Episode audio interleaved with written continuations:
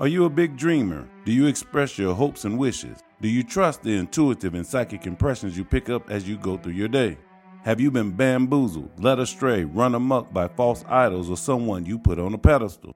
Have you lost your way because you're too focused on the material world? Have untrue accusations left you in a state of self pity? If so, you're neglecting your spiritual development.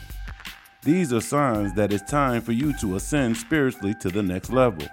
To move on, you must let go of the past hurts and grudges. What is projection? People project at times you're not even aware they're doing it. Projection is the process of displacing one's feelings onto persons, animals, or objects. As in, you come home and punch the first person that crosses your face then you kick the dog for wagging its tail. Then you put a hole in the bedroom door just for being in your way.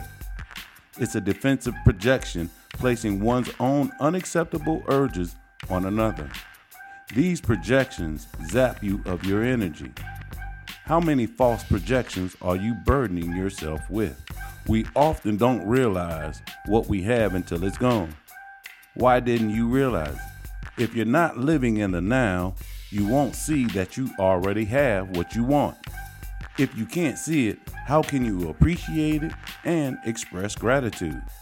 This is a transition period, a period of endings and releasings of past choices while correcting past mistakes.